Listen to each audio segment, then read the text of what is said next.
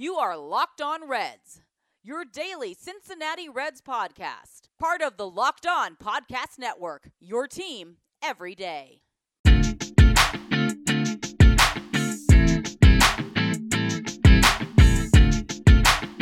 What's up, Reds fans? My name is Jeff Carr, and you are Locked On Reds.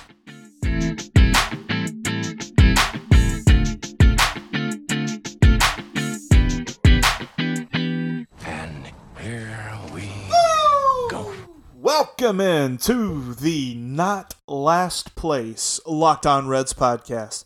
Okay, well, the podcast isn't in any place, but whatever. The Reds are not in last place. In fact, they're in fourth place, and they're a game ahead of. Brrr, that's a terrible drum roll. Whatever. I might add in a sound effect, might not. The Pittsburgh Pirates. Oh, you just you just hate to see that. You hate to see it. Anyway, welcome into the podcast. Thank you so much for downloading and listening to today's show. On today's show, I've got Matt Wilkes in from Reds Content Plus. We're going to break down the numbers on the hitting, the pitching, and even Nick Senzel. You're not going to want to miss that. A really great conversation with him, jam packed. So we're going to get right to it. Make sure that you're subscribed on all the ma- major podcasting platforms. Hit us up on Twitter at all our handles check out lockedonreds.com real quick. Clay Snowden's got a great article up about Yasiel Puig and whether the Reds should trade him or sign him to an extension. Not going to want to miss that because that's going to be a prominent topic moving forward to the July 31st trade deadline. But without further ado, here is the interview. For today's Phone It In Friday, I have with me Matt Wilkes in from Reds Content Plus. He's also a writer over at Redleg Nation, but did, are you doing just exclusively Reds Content Plus now, or how's that working? Sorry, I, Uh, still doing both. Still doing both. Uh, doing kind of a lot of recaps over at Reds Content Plus and uh, doing uh, kind of weekly columns over at Redleg Nation. So still doing both. well, I appreciate you coming on to talk Reds with me. The not last place Reds. How about that? How about that? And the Pirates are in last, which just I'm, I'm, you hate to see it. You do. You, you hate it. It's such a just a, a team like that. Just mm, man. And play the game the right way. You know, they don't wear chains. They don't flip their bats. I mean, you just that's that's the way to do it right there.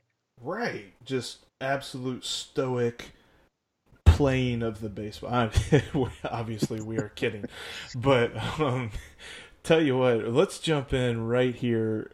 Reds Content Plus. I've read a couple of the re- recaps that you've had thrown out there. Just amazing stuff that goes super deep into even what I thought I understood about analytics. Talk about how you got to the point where you decided to create the site.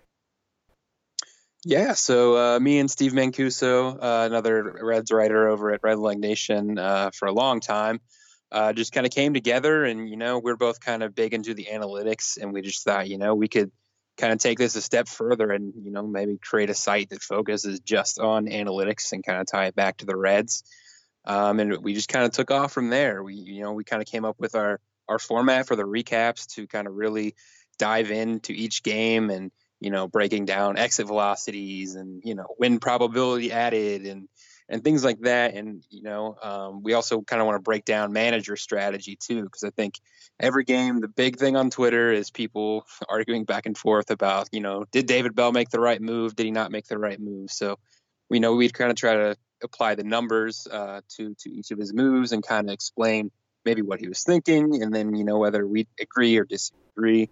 Um, so you know, we kind of try to make it unique in that way as well. And then you know, we like any normal uh, Reds site, we we push out some columns from time to time as well from Steve and myself and a couple of other guys over at Redleg Nation.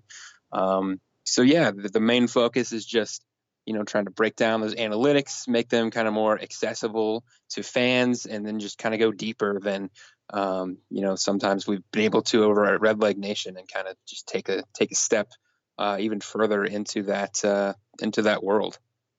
That's been probably my favorite thing about David Bell's first year is just all of the decisions that he's making, whether or not they're right or wrong or what have you. It's just refreshing, I think, to see. I mean, I know I know Jim Riggleman was a big fan of the double switch as well, but all of the different things that he's done and the way that he strategizes and stuff like that, that's been one of my favorite things to read about your guys' recaps of the game is because, you know, most of the time in the moment we see them pulling Sonny Gray after five innings and just about the consensus on Twitter is, nope, that's wrong. That's awful. That's terrible. Mm, terrible move. Terrible move. And like you say, well, this is the reason. Nope, nope.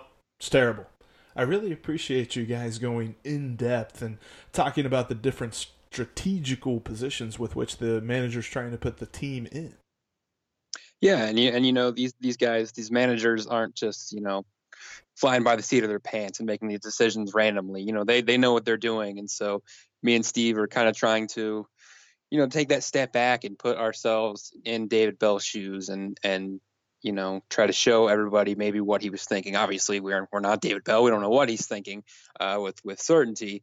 Uh, but we know he's kind of a more anal- analytically inclined manager, um, and you know that's kind of the way baseball is shifting. And um, you know, starting pitchers are pitching less than ever, um, so we're just kind of trying to break down, you know, his his his decisions to go to the bullpen, um, you know, whether it's in the fifth inning or the seventh inning, and, and you know whether that was the right move. And we, we, talk a lot about the the third time through the order is is a really uh, big thing in baseball now, as as teams are kind of starting to be wary of sending their starting pitchers out there the third time through the order. Because um, if you look around baseball, um, and numbers get significantly worse for starting pitchers um, the third time they face hitters, and you know hitters see their pitches and kind of know how they're going to be attacked, and um, they can kind of make that adjustment. And, and, now managers and teams are starting to counteract that by using their bullpens a lot more. Um, and we'll see how it, how it turns out. Maybe you know these these relievers are going to get burned out by the end of the season. Um, I don't know. It's still a relatively new thing in baseball. We've seen it a lot in the postseason. Um, it's still pretty new in the regular season. So we'll, we'll see. I think baseball is always shifting. So, you know, in a few years, um, maybe we'll have three starting pitchers in, in, rotations around baseball. I don't know, but it's, it's, it's interesting. And so we want to try to break that down um, for, for the average fan and, and try to explain, you know, what David Bell is doing, um, you know, whether we disagree or agree with it. Um, and so, yeah, we're just trying to kind of bring that down to to the average fan and um, and break it all down for them. Just out of curiosity, who did the light bulb turn on first? Between Steve and I? Yeah. Uh, Steve. Steve came to me with this idea, and um, I loved it, and we just we just ran with it. That's awesome. I was just it was one of those things I was just curious about kind of how the idea was generated and stuff cuz I really love what you guys have put out there so far and if you guys have not checked out Reds Content Plus definitely hit them up. I know you have different tiers and all that stuff and you work through Patreon. How how does all that stuff work? Yeah, so uh, you, it, it is a it is a for for pay site. It's it's not all free. We do have a, lot of free stuff up there. Uh, it's kind of kind of older. You have to scroll down and kind of look for it there. Um, but it is there's a lot of stuff available to kind of preview, kind of check out what we're doing and see if you like it. Um, and then from there, you know, we have different tiers um, that you can, you know, purchase for a monthly fee. Our lowest one is just five bucks, um, so you get access to, you know, our our columns and analysis. Um, and we try to put out at least one or two pieces a week. Um, and then our next one up is going to be your game recaps. Uh, we also have another tier uh, where we you know discuss uh, games live on the Slack channel, so you can kind of come chat with us and maybe um, pick our brains a little bit, or uh, if you want to you know get off Twitter, I don't blame you there, uh, but you still talk about the game, you know, come come chat with us, come chat with us in Slack. Uh, so yeah, we've got a diff- couple different options depending on what you're interested in, um, and we know not everybody uh, can or, or wants to pay, so we would definitely understand that. But uh, yeah, if, if you do support us, we would uh, really appreciate it. Feel the Slack channel gets a little bit more positive than the Twitter. Ah, just a tad. just a tad. well, that's all right, and and we do want to dive into some stuff here because I've been think. I mean, just looking at all of the different analytics and all that other stuff, definitely wanted to pick your brain on some things, especially when it comes to the wonderful question surrounding this team. And it wasn't even the question that the, they had in the offseason. And to a large part, they've kind of answered the offseason question. We'll get to that in a minute when it comes to get the pitching. But now they're trying to get the hitting. And when it comes to their current ranking, it's not good. And especially with the way that June has played out so far, the offense has just been so anemic, for lack of a better word. And what do the analytics say? What where do we start to see some trends that are like, okay, maybe they can get it back going here pretty soon? Well, the numbers have not really gotten a ton better. Um, and I know that's not what anybody wants to hear. Um, but the, the, number one thing that jumps out to me, just when I'm kind of trying to break down, you know, why is this offense struggling? I mean, we, we know Joey Votto hasn't been his normal self. We know Yasiel Puig hasn't hasn't been either. Um, you know, some other guys have struggled. Jesse Winker. Um, but you really try to dive into that, and and one of the first things I want to look at is are they at least hitting the ball hard? Um, you know, if they're hitting the ball hard and maybe it's just not finding the gaps or uh, finding holes in the infield, then okay, maybe luck will break their way, um, you know, at some point.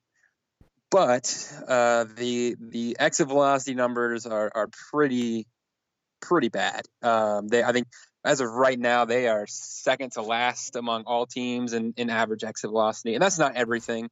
Um, but that's a good place to start. You know, you kind of look toward the top of that leaderboard. Um, you know, some of the top offenses are up there. So you got the Red Sox, the Yankees, the Twins uh, are all in the top five. The Brewers, um, the Rays. So you know, those are five of your best teams in baseball right there. And then down with the Reds at the bottom of the list, you got the Giants, you've got the Orioles, uh, you've got the Nationals, teams like that that are really struggling. So that's where I, I kind of want to start is, is, is there. They're just not hitting the ball hard. Um, even on an individual level, the the guys you expect to hit the ball hard uh, aren't doing so either. You know, uh, Eugenio Suarez is kind of uh, right where he usually is. He's he's above average. Uh, Jesse Winker's a little above average, but everyone else, uh, even Yasiel Puig, he kind of crept up there for a little while, and now he's kind of gone cold again. Um, Derek Dietrich, Dietrich is kind of right at average, but everyone else is is uh, you know below average or, or, well below average. And you know the light hitters like Jose Peraza, you know, drag the team average down, but um, I mean, we're seeing guys like like Joey Votto, his his exit velocity is down by quite a bit. Uh, you know, Tucker Barnhart doesn't hit the ball particularly hard. Uh, even Nick Senzel has has kind of seen his numbers drop off there a little bit. So, you know, that's that's kind of where you want to start. Are, are, they at least hitting the ball hard right now? Not so much. Um, but the good news is they do have some guys with a history of you know hitting the ball hard. Um, Suarez, Winker, Puig, uh, Votto, you know, have all done it for uh, at least one year, um, and, and many years in the case of, of Votto. So, you know, you hope that maybe they, they start seeing the ball better as the summer goes on. Um, but right now, at least as far as that goes, we're not seeing uh, a whole lot of encouraging signs. Um, and I think that's probably the, the number one thing that jumps out to me as for why they're struggling, um, along with kind of some shaky plate discipline here and there, too. Mo Egger was talking about on his show today, talking about Jesse Winker. And he's kind of been the guy that I've looked to almost as much as Puig because I felt like with Puig's struggles, that's kind of where the team struggles, as well as Suarez, of course. But with Puig just not driving guys in there in the four and the five spot, that's where the offense has really staggered. You've got guys on base and they're being left on base. But then you also look at Jesse Winker, and coming into the year, we knew he could do one thing he could get on base. But he's not been doing that a lot this year. What do the numbers say about how his plate discipline has changed this year from last? Yeah, Winker has been uh, really surprising to me. You know, throughout eh, throughout the minor leagues, um, you know, the walk rate was uh, you know, anywhere between 11% and all the way up to 16%. Um, and you know, league average is right about you know between eight and nine percent. Um, so he's you know well above that mark. Uh, and then last year, you know, it translated to to the majors. He walked about 15 percent of his his at bats. Um, you know, his on base percentage was over 400. He uh, walked more than he struck out, and then that was just a great sign to see. Um, kind of along with um, the exit velocity numbers that we just talked about. He, he hit the he I think he he was one of the top two leaders on, the team in exit velocity last year. So that's a really good you know combination there of uh, hitting the ball hard and you know being patient. Uh, this year, it's just kind of uh, kind of gone the opposite way for him. He's not striking out really an alarming amount, um, but the walks have really almost been cut in half. He's he's right about uh, eight eight and a half percent walk rate right now, which is roughly league average. Um, but it's just not you know what we've seen from Winker, you know, in a short time in the big leagues or in the minor leagues. Um, and you know, you kind of you dive a little deeper into the numbers. He's not swinging and missing uh, an alarming amount. He is chasing the ball outside the strike zone a little bit more than we're used to seeing, um, and he's just swinging in general more than we're used to seeing. So, um, you know, this is something we've seen from Winker for a long time now. I don't think he's just suddenly lost the ability to walk or or anything like that. Um, but he has been a little bit more aggressive than usual this season. Um, and we, we haven't haven't seen that in the past, and you know it's not quite uh, working out for him so far this year. Hitting a lot of ground balls as well too, um, which is kind of making his overall numbers even worse. Um, but uh, Puig has been, um, for lack of a better term, he's been kind of a disaster um, from plate discipline standpoint. Yeah. Uh, yeah, uh, his strikeout rate is way up. Walk rate, and he wasn't. He was roughly a league average um, guy in terms of walk rate. The walk rate has just kind of cratered down to around five percent. Uh, he's striking out in a quarter of his plate appearances. Um, and, and, we kind of go back to those other numbers we talked about with Winker. He is chasing the ball a ton. Uh, almost 40% of pitches outside the strike zone he's swinging at. Um, and you, you know you can, you got to see that in game situations. I think you see him chase a lot of high fastballs and a lot of uh, sliders low and away. He just had a has a had a hard time laying off of those. And just in general, he is swinging almost 60% of of the time he sees a pitch, which is a lot. Uh, I don't I don't have the league leaderboard uh, right in front of me, um, but I can check the league average, and it's 46%. He's swinging 56% of the time he sees a pitch, um, and and we're seeing his his swing and miss rate go way up as well um, compared to past years. So, you know, Puig was never, you know, the poster child for plate discipline, but he was roughly, you know, league average. Um, and, and when he was with the Dodgers, uh, and just this year, uh, he's just been. I don't know if he's, you know, pressing, being that it's in a contract year or, or something like that. It's it's hard to tell. Um, but that seems to be really the number one reason he has been uh, so unproductive so far. Is is he's just swinging too much and, and not really making contact like we're we've seen in years past. Did I see right that Puig is batting less than hundred against curve or against breaking pitches? I don't have that number right in front of me, but that sounds that sounds about right. Um, it feels that way, man. Yeah, yeah. He's really he's really struggling with that that low in a way slider. Um, I think you, you see teams go to that again and again when he has two strikes against him. Um, and we're, we're seeing him in, in, what's kind of been surprising to me is we're seeing him miss just a lot of fastballs. We're kind of right down the middle of the plate. Um, and, and this is purely anecdotal. Maybe again, this is kind of where you would want to have the, the numbers to back you up. Um, but it just seems like, you know, missing a lot of, of fastballs kind of right down the, right down the can. And, uh, it's not what you're used to seeing from from Puig um, when when he was with the Dodgers. Just for a moment, want to take a quick break from the conversation to thank our sponsors, Hotels.com and BlueChew. Hotels.com is the best way to book your next vacation. They've got great rates and you can get rewarded for your travel.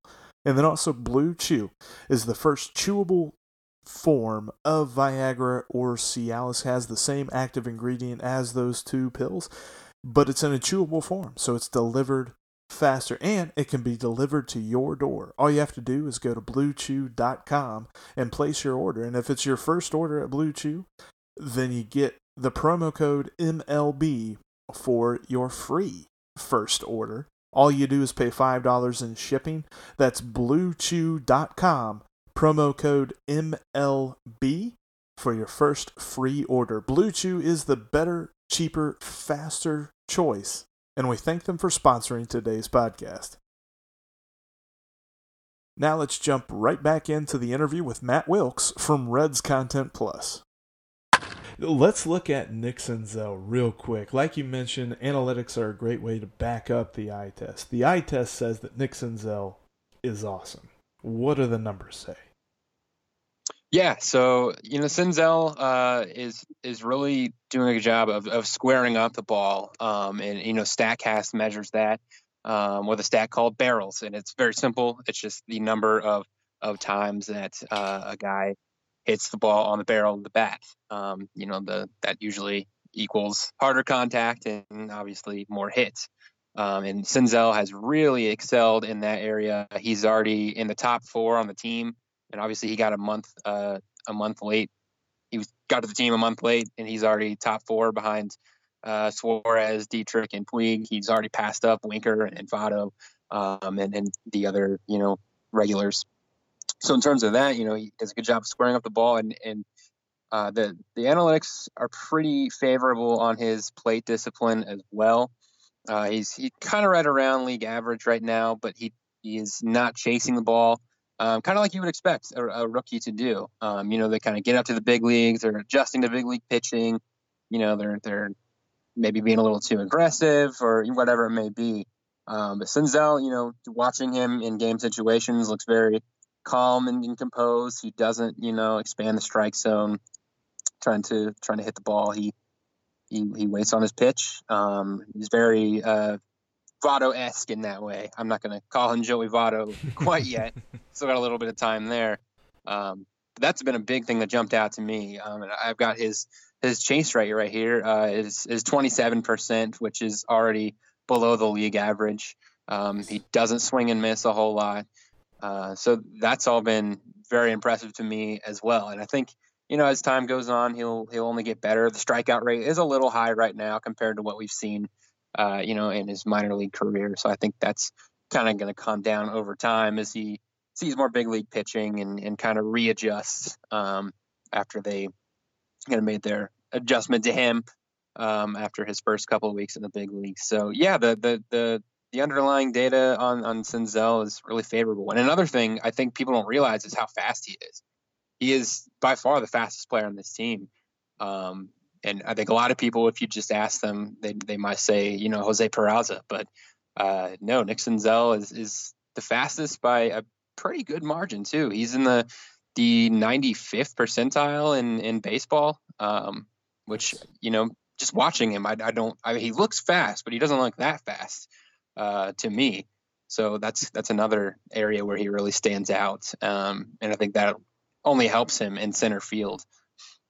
That does lead me to wonder, and, and this is an area of analytics that I've not delved too far into, so I don't have too much of a knowledge of it myself. What sort of numbers are there uh, to explain a player's speed? Because I know that really the only statistic that we have is stolen bases, and that doesn't really do it. You know, that doesn't paint the whole picture. Are there numbers out there to paint the whole picture? are they still working on that? Yeah, so Statcast uh, has a sprint speed leaderboard. Um, so you know their their tracking system um, can track every player's you know how fast they're running on a given play, um, and they they they restrict you know measuring sprint speed to those plays where a guy is giving max effort. Um, so, you know, on a on a weak ground ball in the infield that, you know, they are sprinting to try to be out first base. Those are the kind of measurements they want to they want to use for sprint speed. Or, you know, if the runner's on first base, the ball goes in the gap, you know, they're sprinting trying to trying to get home. Those are the the kind of plays they're measuring. Um, and it's just they just measure it in feet per second. Um, so pretty pretty simple number there. Senzel is at 29 feet per second. Uh, league average is 27 um, and he's he's uh, a full foot per second faster than Jose Peraza, who is second on the team. Uh, so he he he grades out very well there. Um, and for reference, uh, Billy Hamilton is right about uh, 30 feet per second. So Senzel is about a foot per second behind him. Um, but that still puts him, um, looking at the leaderboard right now, he is 31st in baseball um, in sprint speed, and that's out of 450 players. So Senzel has uh, you know, well above average speed. Maybe not quite elite, but it's it's pretty close. That's phenomenal. That's like that's like one of those things you almost you can hear people saying whenever they see him in the outfield and say, "Well, he's no Billy Hamilton," but do the fielding metrics support him being a center fielder long term? Uh, they're a little shaky right now, um, and I think you know that's just it just shows his inexperience at the position. Sure. Um, but defensive metrics uh, kind of take a little bit longer to stabilize uh, than than other stats. You kind of have to have uh, at least a couple of years of data to really kind of say, you know, this guy is is good at his position. He has good range. Um, you know, he can field this position well. Uh, it's just kind of one of those things where you need a lot of data to really say that with a lot of confidence. Uh, so we're not quite at that point with Senzel yet. We only have about a month's worth of of data on him. Um, and and you know he kind of grades out the way you would expect a, a relatively new center fielder to. Um, you know he, he, gets pretty good jumps on the ball. Statcast can also also measure that. You know how quickly, um, how much uh, ground they're covering within the first three seconds. I believe is how they cover. He he grades pretty well at that. So he's getting good jumps on the ball. Um, so that's good to see. Um, maybe not taking efficient routes all the time, uh, things like that that he, that will will clean up as he you know gets more experience out there. But from a from a pure athleticism standpoint, I mean, I think he he will he can handle the position and and should only get better. Um, you know, whether he stays out there long term, I, I, don't know. If the Reds have several uh, center field prospects who could kind of push Senzel back to the infield, but um, you know, he certainly looks capable of handling it, and and we'll see kind of how the how the data backs that up um, as we get more of it. So yeah, still uh, still kind of an incomplete on the report card for uh, Senzel's defense. It is good to know though that he profiled more athletically than I think people gave him credit for, and it's been fun to watch and just to know that he has the sort of versatility that he's not confined to one position. You're not saying, well, he's got to play here, he can't play anywhere else and that's been one of my favorite things to see about him. Aside from, I mean, he's got so many good qualities that he's shown, and that's just been one of my favorite things is his versatility. Yeah, I mean, he kind of he kind of does everything well. Uh, he's kind of the the the five tool player you hear, you know, so many uh, prospect guys talk about. You know, he can throw, he can hit, he can hit for power, he he can he can run, he can field. Um, so he, he kind of has the full package. Uh, and I don't know if he'll ever be, you know, like a Mike Trout level, but I think he's going to be a really good player. Um, hopefully for a long time, as long as he stays healthy. And it's going to be, yeah, it should be really interesting to see where he kind of ends up uh, in in the field. Um, you know, are they going to end up moving him around? Will they stick him in, in, center field? Will they move him back to second base? Uh, I don't know, but he, I mean, athletically, uh, I totally agree with you. I've been really, really pleasantly surprised with with him uh, athletically. You know, you'd kind of read the prospect reports uh, as he was coming up through the minors, and you know, most most uh, places said he had above average speed. Um, so it's hard to really uh, know what that means until you kind of see it in a game situation. And I think, uh, you know, like the, the, sprint speed metric we just talked about, he ranks a lot higher than I expected him to. Um, you know, I I didn't realize he was even faster than Jose Peraza until he got up here, but he's faster than Jose Peraza by a pretty wide margin. So that's just been uh, just another great thing to see from Senzel so far. Well, we've gone on a lot about the lineup. Let's talk about the pitching. The pitching that has been good, other than you know, as opposed to the lineup. When look when we look at the pitching, what is the one thing because they they've constantly stayed at the top when it comes to ERA and things like that. What's the thing that you look at and you're like, okay, this is sustainable for the rest of the year? So, you know, the big thing I look at uh, to start is, you know, those kind of ERA estimators, is, is what I kind of call them. Um, so, you're talking about your fielding independent pitching and your expected fielding independent pitching. And, then, and all that tries to do is try to take uh, kind of defense out of the equation and give you, you know, what the ERA kind of looks like only with things the pitcher can control. Um, so what that means is strikeouts and walks and um, home runs are, are factored into the equation as well. Uh, so basically, plays where the defense isn't involved at all. Um, so you know, when, the ball goes into play, you know, anything anything can happen. Um, you know, if a pitcher has a terrible defense behind him, um, you know, they may lose. I don't I don't have an actual number. We'll say 50 outs in a given season because you know they have uh, slow defense with with poor range. Whereas you know a, a pitcher with a good defense behind him um, will maybe have a higher ERA because his defense makes more plays behind him. So those two numbers try to take uh, all that out of the equation, just give you kind of what the pitcher can control, and and those numbers uh, really are kind of right in line with the Reds' ERA. They're a little higher than the ERA, but not by much. Uh, the ERA is 3.5 right now uh, and, and, the FIP and xFIP are at 3.7 and 3.8, which are still nice. uh, top top two, top three numbers in all of baseball. Um, and and you know the biggest thing that I think has gone into that has been the strikeouts. Um, and I know they, the Fox Sports Ohio has talked about that on a few of their broadcasts. Uh, but the Reds have jumped up their strikeout rate just tremendously this year. Uh, right now, they rank, I believe, third in in baseball in strikeout rate. So just the, the total number of, of strikeouts per per uh, per plate appearance, and that's um, you know that's the easiest way to prevent runs. Um, and I think that's why a lot of teams are, are really emphasizing, you know, striking out more batters. Um, you know, can't score runs if, if nobody's getting on base. Um, so I think that's been a huge reason for the Reds' success. And yeah, they, they're at 26% right now uh, fourth in baseball. Uh, the only teams they're behind are the Astros, Rays, and Red Sox. Uh, so you know, I think those, if if that continues for the rest of the season, um, then I think the Reds are gonna sustain this. Um, the walk rate is a little higher than you'd like to be, but it's not super super alarming. So, um, and you know, th- those numbers aren't necessarily predictive. Um, if their strikeouts fall off a cliff tomorrow, then you know everything's probably going to change. But you know, if they if they keep up that kind of pace with their strikeouts, and even if they just stay league average with their walks, I think we're we're, we're going to be still sitting pretty. Um, you know, moving further into the season.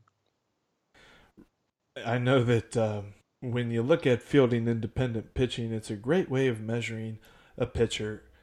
Uh, and you don't have to worry about if his defense is wearing sunglasses behind him. Right. So that that's always something good to look at there. Um, when we look at individual guys, obviously everyone's favorite pitcher this year has been Luis Castillo. What has been the biggest change? And I I know that he had a much better second half last year than first half, but what has been the biggest change from last year this time whenever we were looking at him like, "Oh man, what is wrong?" to now when we're just like, holy crap. For a minute there, we were putting him in the same sentence as Randy Johnson. Right, right. And, you know, the big thing with him has been what we just talked about the jump in strikeouts. Uh, he's almost at 30%, which is that's elite level. Uh, you know, that's that's where uh, just it's right under where you know the guys like Chris Sale, Max Scherzer sit on a yearly basis. Right. Um, and, and you know, I think the big thing he's kind of done for that is a he's thrown his changeup a lot more. Um, and if you've seen that thing, I, I, don't even have words for it. I mean, it's, it's yeah. it, it reminds me a lot of Pedro Martinez and, and his changeup. Maybe not quite that good, um, but just from a pure, just from purely looking at it, you know, it, it, looks very similar to that. So that's been one thing he's done. He's he's thrown the changeup uh, even more. And another thing he's done is just stay away from the from the middle of the plate. Just kind of your basic uh, thing you're trying to do for any pitcher. Uh, last year, you know, he he threw a lot of kind of fastballs right down the middle of the plate, and and kind of got crushed for it. You know, he gave up a lot of home runs. Uh, the exit velocity, to go back to that, was very high against him. Um, and and you know he he does throw the ball hard, but you know big league hitters are seeing faster and faster pitching uh, all the time, and they are still going to probably make you pay when you leave the ball in the middle of the plate. So that's been a big difference for Castillo as well. Um, you look at just uh, Statcast has a, a metric that can kind of measure, you know, the percentage of, of pitches in the heart of the plate. So they have, you know, the strike zone kind of segmented in the middle of the plate. Um, and if you look at Castillo's percentage of pitches in the heart of the plate this year compared to last year, huge drop off. So I think that's that's a big thing for Castillo as well. Um, and he's just stayed away from the barrel of the bat. Teams are, are not hitting him hard when they when they do manage to hit him, um, and that's kind of the reason. You know, his walk rate has been a little high, but that's been the reason he's been able to kind of work around that. And we saw that the other night. He, you know, gave up a hit and and uh, walked a couple of guys to load the bases with with nobody out, and then he you know struck out two of the next three batters. Um, got I think a weak pop up for the for the third out. So you know when, when guys do hit him, it just it hasn't been hard, and that's because he is he's staying out of the middle of the plate. You mentioned that a lot with him, and it's something that I read.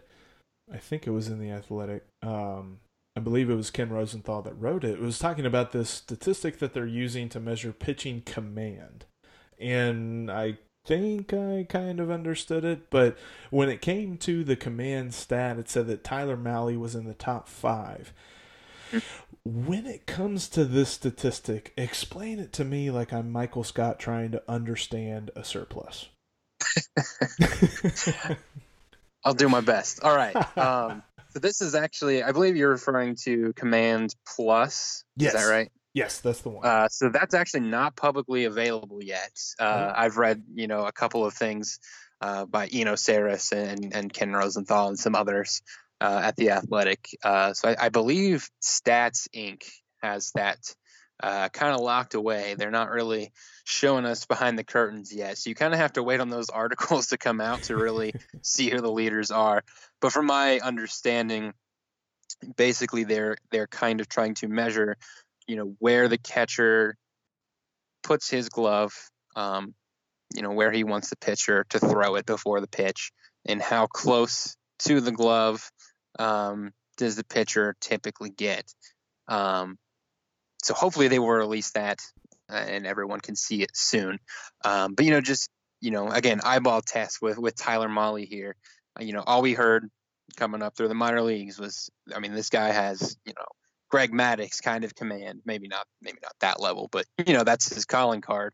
Right. Um, and you know, every time these articles come out and with kind of the update on the command plus uh, statistic. Tyler Mahle is always right there, um, and and you can kind of see that in the games too. You know, he's he stays typically around the edges of the plate, throws a lot of fastballs, um, and he, he gets away with it because he commands it so well.